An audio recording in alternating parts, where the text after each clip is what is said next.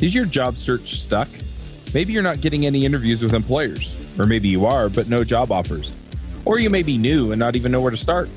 This is Charles Max Wood, and I'm releasing a new course and ebook on how to find a job as a software developer. The course walks you through the process of finding the types of companies you want to work for, getting their attention, and putting your best foot forward as the candidate they want. I've coached dozens of developers in looking for jobs and have been able to help several people find jobs within two weeks to two months. So, whether you're new to development, can't find a great job that fits what you want, or are looking for remote work from an area without a strong tech community, I can help. Go to getacoderjob.com and sign up today. Hey, everybody, and welcome to another episode of My JavaScript Story. This week, we're talking to Gareth McCumskey. Gareth, you want to say hi? Hi, everybody. How you doing? Doing all right. I don't think I said that in quite the uh, proper accent. um, yeah, I'm all the way from South Africa in Cape Town, so yeah, I'll sound a little different. Yeah, there you go.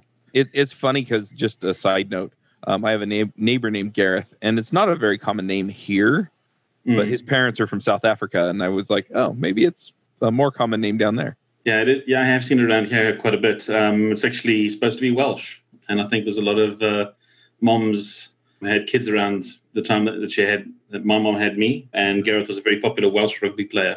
So, oh, there you go. Yeah, that's probably it. Gotcha. Hot Heartthrob. yeah, I think I think he's a couple years past thirty, so that's probably about the same time frame. I don't know how old you are, but yeah, in, in, in my thirties, let's put it that way. Yeah, yeah, he's in his early thirties. I'm in my late thirties, so yeah, I'm an old dude. Anyway, you are on episode 291 of JavaScript Jabber talking about serverless. Yep. And um, that's still a hot topic. We should probably revisit that since it's been about a year. Yeah, I mean, it's been interesting. Uh, a lot of uh, things have been uh, sort of growing in that space. So there's quite a bit more to talk about now. Things have changed quite a bit as well. A lot of the organizations are just uh, taking it up and sort of expanding on it as much as they can. Yeah, makes sense. And and it's it's interesting because yeah, you you basically avoid some of the infrastructure concerns that way and we, we had a long talk about it and people should just go listen to the episode but yeah it's definitely still here. Well one of the uh, funny things is that uh, i'm a back-end developer uh, primarily but i'm a back-end developer that doesn't like dealing with servers. I actually get terrified when i have to get onto a command line and set up a web server or anything like that. So i'm pretty happy just to say you guys take over it and i'll just use what you produce and, and build the things i need on top of it. I'm happy with that. Yeah and i'm i'm the other way around because i started as a an ops guy and uh, I, I think that's actually hurt me some because I'd be better off spending my time making content instead of futzing around with some stupid server that's not doing what it's supposed to do. So. But sometimes it's a little fun to go poking around and just seeing how things work if you poke it a certain way. Yeah, you know. definitely uh, interesting stuff. Anyway, we're here to talk about you and mm-hmm. your journey into code. And so I'm just going to get that rolling and ask you how you got into programming. Well, for me, it's, I mean, you can, you can imagine growing up in South Africa, it's a little bit different to maybe the US and other first world countries. But, you know, I growing up as well as a kid in the end, near the end of apartheid. And I actually distinctly remember the first time I got into uh, any kind of coding was when my father got his first computer in his office. That's how long ago this was. Uh, oh, wow. Back before computers were commonplace in an office space he would actually we, we lived on a on a small private uh, mining town uh, township essentially mm-hmm. so there, it was private property so he let me drive his car at about you know 11 years old all the way to his office space which was about a kilometer away um, mm-hmm. go fit, uh, this was on a friday afternoon so he knew i was really interested in computers let me go drive his car to his office space pack his his computer in his office into the car drive it all the way home play around with it all weekend long, and then uh, Sunday evening I'd have to make sure it was put back so that Monday morning you could carry on working. And that was that was my first uh, experience with really getting into computers. You know, discovering a programming language called BASIC on the machine at the time, and wondering what the hell is this. Yep. And then playing around with that, not really knowing, finding it. And this is also before the internet, so there was no way I could quickly just, you know, go into Google and find out what is BASIC there was a small little help file on the machine itself, which kind of gets you started, how to write print, and you know the idea of what a variable is very basically. Yep. But what was what was so cool about this, I mean, when I talked to him about it, you know, showed him what I was playing around with, He ended up uh, finding one of the engineers on the mine, one of these more scientifically minded uh, mm-hmm. guys on the mine. And this guy happened to have a book on writing code for scientific purposes with BASIC and gave my dad the book and said maybe he'll find this useful. And it's one of those moments where you get this treasure of knowledge and you pour over it for a, you know a good couple of weeks going through every little page, not realizing that the stuff it's showing you is so outdated, but it still happens to work in this basic that you've got running on a computer. Uh-huh. Yeah, so that was my very, very, very early stages. But it, it, essentially it just it just grew from there. You know, progressing eventually to neighbors who had a had a computer that I go mess around on as well, learning how to code with Visual Basic. So you could say that my coding career started making started with making desktop apps. But Visual Basic is one of those in that age was a cool tool so that you could throw some things together, get something really nicely visual laid out, and then go in and just add little tiny pieces of code to sort of elements in an app which is pretty eye opening as you know where this can eventually take you. So I'm curious, how, how did you uh, progress from you know building these basic apps into building JavaScript apps? Sure, even that's a bit of a story. So I ended up eventually around 15, 16 years old, writing these sort of desktop apps. And my, my father, having, you know, working with, you know, with the mining companies, needed some software built, which I did for him and eventually was able to help me sell it to other people. So I was actually ended up selling a small little software product, which was kind of eye opening as well. So then I realized that there was this this commercial potential to make this a job for the rest of my life, which I thought was incredible. Right. But I ended up going to university and studying geology, funny enough. And at the same time, I was trying to run my own sort of little IT business on the side, but I knew nothing. I was clueless as to how all this kind of the computer stuff worked really. I knew a bit about hardware, how to build a few PCs, how to connect to the internet, because at that stage we were just getting a, a DSL lines in South Africa. Mm-hmm. And then I started building, started getting exposed to HTML and CSS at uh, university, which led me to discovering how to make things for the web. Right. And the cool thing there is that I started trying to sell my abilities to create websites because, you know, that, uh, what's that uh, phrase where you where you where you start getting a little bit of knowledge and you think you know everything and you get to the top of the hill and you think there's nothing else you could possibly learn. I was at that point then. Mm-hmm. Um, I hadn't hit hadn't yet hit the trough where you come all the the Dunning Kruger effect. That's what it's called. Right. And yet gone down the other side where you suddenly realize, oops, I actually don't know much at all. so there I am trying to trying to sell people uh, website solutions by building huge static sites that I have to manually go update because all I knew was HTML and CSS until somebody you know pointed out things like PHP and JavaScript and yep. all of these things, and then one of those moments again when your mind gets blown, and then eventually you get to the point where I realized that I might need to start working with having a proper job. The, the, little business that I had on the side wasn't really cut out to support yourself. You know, you're still living with with mom and dad. Right. Not exactly the best situation. So I ended up working for a great company, doing primarily PHP things. Uh, but this is also back in the day where JavaScript was a bit of a beast to really use in a massively productive way. Uh, we're talking 2006, 2005. Yep. So the browser browser wars were still hot and and going, and Internet Explorer was doing things one way, and Firefox was doing things another way, and Chrome was kind of just starting to make its way onto the market. So JavaScript yeah, was one of those redheaded, yeah, the redheaded stepchild that you kind of used when you absolutely had to, but you tried to avoid if you if you could. And Prototype was the framework de jour Oh yeah, and Scriptaculous uh, was amazing. Oh, yeah. yeah, Scriptaculous took those, uh, made things that were so scary seem so easy, but they still broke. Yeah, the yeah. good old days. Yeah, that's so that about point, when I got in professionally. So mm. I, I, identify with a lot of this. Yeah, and it was actually at that stage while jQuery was just coming out, so that was that was miraculous. That was that was like a godsend if you had to do anything in JavaScript at the time. Oh yeah, um, jQuery was so awesome. And now people look at uh, you and go, "You're still using jQuery." Yeah, it's funny actually. jQuery has lived out so long. Even even today, I mean, today I've been working on on building an app that runs on jQuery, and you know, you kind of you crave to move off to the Vues or the Reacts that you get used to, but you look at jQuery and you realize that it's still actually quite powerful for what it does. It's just it's unfortunate that it's like it's taken. Uh, what it was designed for to sort of normalize browsers for JavaScript developers, it doesn't really need to do that anymore you right. can pretty much do most of jQuery stuff just natively now. So it gets kind of lost its luster that way. But it still has some neat, neat tricks here and there that you can you can use, is pretty cool. Yep. I will So- admit that I have started a website within the last year where I pulled Yeah. jQuery in because it was easy. Yeah, that is sometimes. Sometimes you just need that. Sometimes you don't need the full, you know, uh, managing a model, managing state. Sometimes you don't need that. Sometimes you just need something that can submit some Ajax, load a page, make a loading spinner, and that's really all you need. And jQuery is pretty good at that. But I mean, at that stage, I was also I was a bit anti JavaScript just because of the difficulties that I'd always been through. Oh, we all went through that. Um, mm. like it's, it's a different world now, but yeah, we all went through that. But it actually took me until, I'm trying to think back now, 2015, 2016 before I really sort of picked up JavaScript again in, in any real way. Because I happened to move across country in South Africa to a city called Cape Town from Johannesburg. Mm-hmm. And that was because my daughter, we were, we were expecting our first child. And we decided that's the place in, in South Africa that we wanted to be and bring our daughter up in. So kind of one of those life changing moves.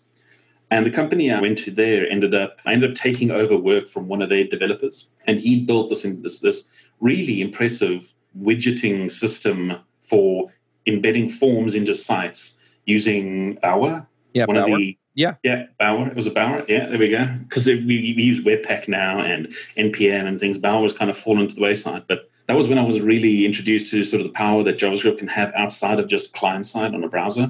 And it was one of those things that opened my eyes uh, quite a lot to the power that you know JavaScript now has, to the point where now I'm almost almost permanently writing apps in using Node with serverless. Oh, cool. And that's where we ended up with our conversation when I when I you know uh, met the panel and we were discussing serverless and so on. Primarily because of AWS's Lambda, um, you know, running Node six and eight now.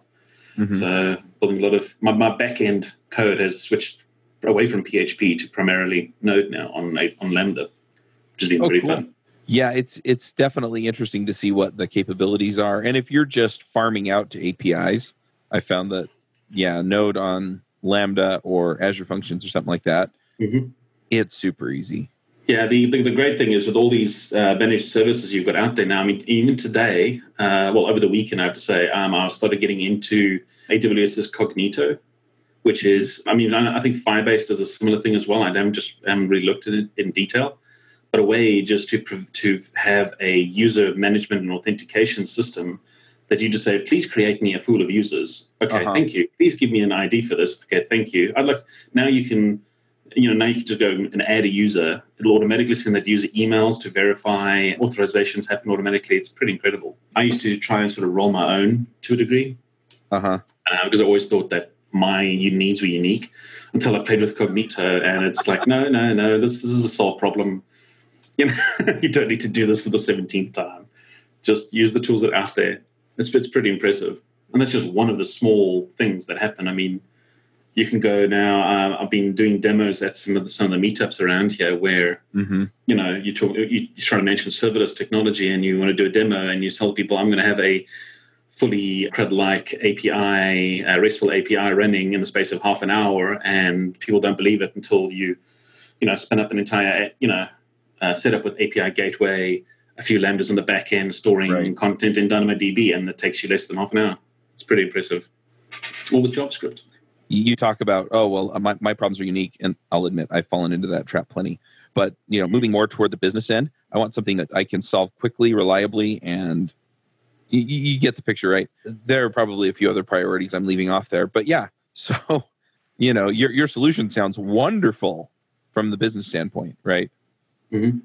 And yeah, I don't get the joy of futzing around with you know Node or Express or Rails or whatever it is, you know, which is kind of part of the fun for me. But at the same time, you know, it, it gets it up fast and I get my problem solved. Yeah, I mean that's that's one of the big, that's the biggest selling point that I had when I was working at a company called Expat Explore. Was the first time I got the opportunity to try the serverless stuff, and I mentioned it in the previous show as well. But they, I mean, the the, the easy sell was to say to them, you know, you we're taking your very fragile WordPress system that keeps us uh, awake on weekends, and we're going to rewrite it with the serverless technology because Amazon have done all the hard work for us. There's no server that we have to maintain. We don't, we don't have to upgrade uh, the the Apache server. We don't have to maintain the WordPress updates. We don't have to worry about that plugin that we installed last week that's not written quite well. That might have a couple of bugs in it, or you know, we can we can build these systems and they're really performant. You know, if we suddenly have an influx of users, we don't have to worry about you know, is the load balancer going to suddenly is is it going to scale up another EC2 instance or three. I mean, and and, right. and because they the, the, economies of scale are so great. And you know, when you have a service where, especially where you have a system that receives traffic every now and then. Mm-hmm. Uh, so if you're not, especially local ones, if you're not global, and you only receive local traffic, you're going to be really busy during the day, and at night you're going to be incredibly quiet. But you've still got to maintain a server that's sitting there eating eating your money, consuming resources. That's where another thing where the serverless uh, side of things comes in pretty powerfully is that when there's no work to do, it actually scales down to zero and costs zero, which is pretty impressive. Yep. How did you get into serverless? It was actually a funny coincidence because when I moved to Expat Explore, and they had sort of an on-call uh, company called Parallax, who who also they got into the sort of serverless thing pretty quickly. So when there was a problem with the server and whatever, we didn't have an in-house guy that could go in and fix things up before I arrived. When I got there, I had some knowledge on maintaining sort of you know web servers and database servers and things, but I'm I'm not an expert. I'm not the guy you go to if you want to set up a fleet of these things. I write the backend stuff that sits on them. So when I spoke to when I spoke to this guy, we were we were, we were sort of talking about how we can improve the reliability of this machine of, of these machines and, and the, the, the, the site itself. He actually mentioned that maybe I should consider looking at a framework called serverless.com uh, because one of the guys that he works with at uh, Parallax was actually you know you started that framework. Mm-hmm. So anyway, that's that's really where it started. And I had had briefly looked at it before our conversation, but I, I set it aside, thinking, no, this wasn't mature enough. This just wasn't at the point where somebody could build production apps with this. But then, you know, when you know this guy from Parallax suggested it, I took that as a vote of confidence and ended up taking it quite seriously, and pretty much never looked back since then. I mean, even now, I've moved from Expat Explore since then, and the company I moved to now has a very traditional web stack, you know, with load balancers, you know, the app server, the mm-hmm. database uh, servers. And even now we're talking about how we're going to start transitioning a lot of that into a more sort of managed services and serverless type of uh, architecture just because it makes sense. It's just easier to manage. We don't, again, we don't have a permanent guy on staff. We have a guy that we can call on for 20 hours a month. He's a very talented guy, but I mean, his time's limited. Mm-hmm. And we want to grow. I mean, the site gets uh, tens of millions of sessions a month so it's not a small enterprise either. Interesting. Is there anything else that you've done that you've really gotten into that uh, people would be interested to hear about? Well, lately I've been uh, working on a couple of uh, projects on the side. They're very much one's a very very local project. It's a dining service that refunds you. It's a, basically a subscription service that you pay monthly, mm-hmm. and they you get refunded a portion of your meal if you go to a selected restaurant of the group. So just a way to eat out for a bit cheaper. So, you know, you pay a monthly fee every time you eat out, you get you get some money back. It's mm-hmm. not a big deal, but I've just been building been building the SaaS solution for for these guys for the last few months. Um, that's about to go live. So it's called goingout.co.za. You probably won't see much on the website right now if anybody's going out listening because we're still going through sort of the beta family friends, you know, test phase with it. But yeah, that's that's again the kind of thing that has been sort of uh, I've been busy with. But for me, it's very difficult to point at something else that someone else can look at because a lot of my time is taken up with my day jobs and you know working as a, as a senior developer at uh, RunwaySale, mm-hmm. uh, where I am now. So they keep you kind of busy.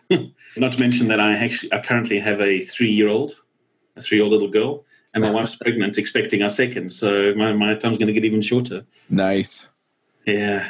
I have a two year old that'll be three in a couple weeks. So. Mm yeah, I know how the three year old girl goes. My kids are all older than her though, so okay. It's, it's fun. I mean, you spend uh, spent one day this weekend just walking from one playground to the next because they happen to be portals on what's the game's name. But yeah, it's it's the same basic uh, premise as Pokemon Go. You walk from one sort of feature to the next. You know, it's basically a Google Map point of interest, uh, capturing portals. It's actually the first game that they made. Ingress, that's what it's called. Oh, okay yeah, going with my daughter from playground to playground because each playground happens to be an Ingress portal. nice. And, and to, until we find the perfect playground for her because it happens to have a slide, so we're not leaving. so no more. Come on, sweetie, let's go to the next playground. No, Dick, this one has a slide. so that was that, yeah. There you go. Nice. now I'm just waiting for my boy to arrive. So that's going to keep me incredibly busy. Yep, I mm. definitely identify with that. Now it's one of those really interesting timings because my wife and I decided if we were going to have a second, now was the time. Mm-hmm. But we struggled to, my wife struggled to conceive with the first with our first child. So when we decided, I was expecting uh, six to eight months before you know conception happens. So we, my wife and I planned uh, in February to go visit my parents across country uh-huh. uh, in, in December, and then my wife happened to fall pregnant around March. So yeah, baby's due in December, so that's ruined those plans. so we had to postpone those. Yeah, but I'd rather have a little boy coming. It's fine. I can I can postpone uh, holiday plans. That's not a problem. Uh, yeah, that's always fun. It's always interesting how that works out too. Um, I know a number of people that had trouble conceiving there first, and then after that, it seems like the plumbing all figured out how it was supposed to work, and yeah, they were they yeah, were have more kids. Yeah, the funny thing is, uh, even the the the doctor, because my wife had gotten a, a, bit depressed the first time because it took so long, uh, and then we go to the doctor this time, and she gives us the fertility meds, and says to my wife, you know, if things are being difficult, you know, feel free to talk to me. We can sort things out and you know don't get despondent if things take a while. And then you know a month later we're coming in for the first meeting because you know no problems there. Yeah we didn't have any trouble conceiving until our our youngest and that's why she's four years younger than our next youngest instead of the others are all okay. basically two years apart okay yeah thankfully my daughter and my son will now be around about all three years apart because she's three now yeah, that is the unfortunate thing, though, the biological clock that ticks for women. So you kind of have a that that time frame that we reach the end that you can't really go past. But yeah, it was quite funny with my. We, we originally to go visit my my family cross country. We were planning on a nice road trip. So when we postponed, we decided we'll postpone the road trip. And my wife eventually came to me and said we might want to switch from a road trip to flights because it's going to be a bit rough with a with a three year old and a newborn and a woman who's just given birth to yeah. go driving for three days across country. So, yep. yeah, makes sense to me. Mm, yeah, I didn't think about it at first, but then eventually, yeah, that makes yep. sense. Yeah, sure does. All right, well, let's go ahead and is there anything else you're working on now that you want to talk about? Not really, no. Good deal. Well, yeah, let's go ahead and do some picks then. Do you have some things you want to shout out about? Do you run your own freelance business? Or maybe you're thinking about picking up some business on the side? Well, then you need FreshBooks. FreshBooks is the quickest and easiest way to get invoices out to your clients. It's easy to use, it works anywhere, available from any device uh, on the desktop, iPhone, iPad, Android, and all of your data is backed up and secure. And it makes it really easy to get organized and get paid. You'll be tracking time, logging expenses, and invoicing your clients in no time. You can also save time billing, freeing up several days per month to focus on the work that you love, and you get paid faster. FreshBooks customers are paid on average five days faster because there's a link on the invoice that says pay me now. And it's a great way to grow your business. Plus, FreshBooks is offering a 30 day trial. That's right, 30 day trial if you try them out. So go to gofreshbooks.com slash devchat and enter devchat in the how did you hear about us section. Once again, for a 30 day trial, go to gofreshbooks.com slash devchat and enter devchat in the how did you hear about us section. Um, well, I might as well get the, the first one easily out the way. There's a briefly mentioned in the show, but I want to reiterate it. If you know, if the idea of looking at the sort of serverless managed services side of things sounds interesting to anybody, they should really uh, go take a look at the serverless framework. It's serverless.com. It's great because it helps take what looks like a really tricky, difficult thing, you know, because if you look at what Lambda does, it's a little piece of code that you just go and upload into AWS somewhere. The serverless framework helps make that just ties all the pieces together quite nicely. So it's not, you don't have to worry about uploading this little piece and going configuring this little piece and then tweaking that little piece. It all bundles it up nicely and makes it much easier to work with. So it's really cool that way. Yeah, so just serverless.com. And yeah, I was going to pick the other thing that I've also mentioned, game Ingress. Um, it's one of those games that uh, came out a while back. Niantic's original foray into the artificial reality style thing like Pokemon Go. What's cool about this? I mean, I've never, I've never been the, the biggest Pokemon Go fan, so it never really grabbed me, and I've never, and I've never had the opportunity to kind of play Ingress. So this is quite cool that it's come about now, and it just makes for a great way as well. I mean, all of these games uh, make for a great way to go out and get some exercise without having to go to a gym or find some contrived reason to go for a jog or a walk, which I've never never enjoyed. Uh, so to be playing a game but going for a nice long walk around the neighborhood, it's it's mm-hmm. it's pretty cool and a lot of fun. Yeah, my kids have enjoyed playing Pokemon Go as well. Just you know, going out. Oh, I caught one. You know, and I've got a million of those. But whatever. so yeah, that's a ton of fun. I've gotten into a couple of podcasts lately that I'm going to pick. The first one is, and I think I picked this on the last my JavaScript story I did. So if it's a repeat, I'm sorry, folks. It's called the MF CEO Project. MF stands for Mother Effing CEO. It's by a guy named Andy Frisella, and yeah, he he has kind of a he he uses some unsavory language. We'll put it that way. Anyway, so if that bothers you, then don't listen. If it doesn't bother you that he drops f bombs and calls people unkind names, then go for it. But he's been uh, the CEO of health supplements company for a while and uh, just talks about running a business and building a business. And I really, really enjoyed that. The other show that I've been listening to a whole bunch is the Gary V audio experience, and that's uh, with Gary Vaynerchuk. And again, that's like social media marketing kind of thing. And I'm really digging that too. I just started with the first episode, which was in like 2014. So I have like 900 episodes of his show on my phone that I haven't listened to yet. And he just answers questions so far anyway. If if that changes we'll see. But I've really been enjoying that. I've been a fan of his for a while. His books are awesome. So I'm going to go ahead and pick that as well. Gareth, if people want to find you online, where do they go? Well, if people want to find a relatively quiet Twitter account to follow, they can follow mine. Uh, it's just uh, at Gareth MCC. Right. Uh, but yeah, just Gareth MCC on Twitter. That's probably the best uh, and easiest way to find me. Sounds good. All right. Well, uh, let's go ahead and wrap this up. Thanks for coming, Gareth. Sure. Thanks for having me on the show. All right. Well, yeah, we'll go ahead and wrap this up and we'll catch you all next week. Bandwidth for this segment is provided by CacheFly, the world's fastest CDN. Deliver your content fast with CacheFly. Visit C A C H E F L Y dot com to learn more.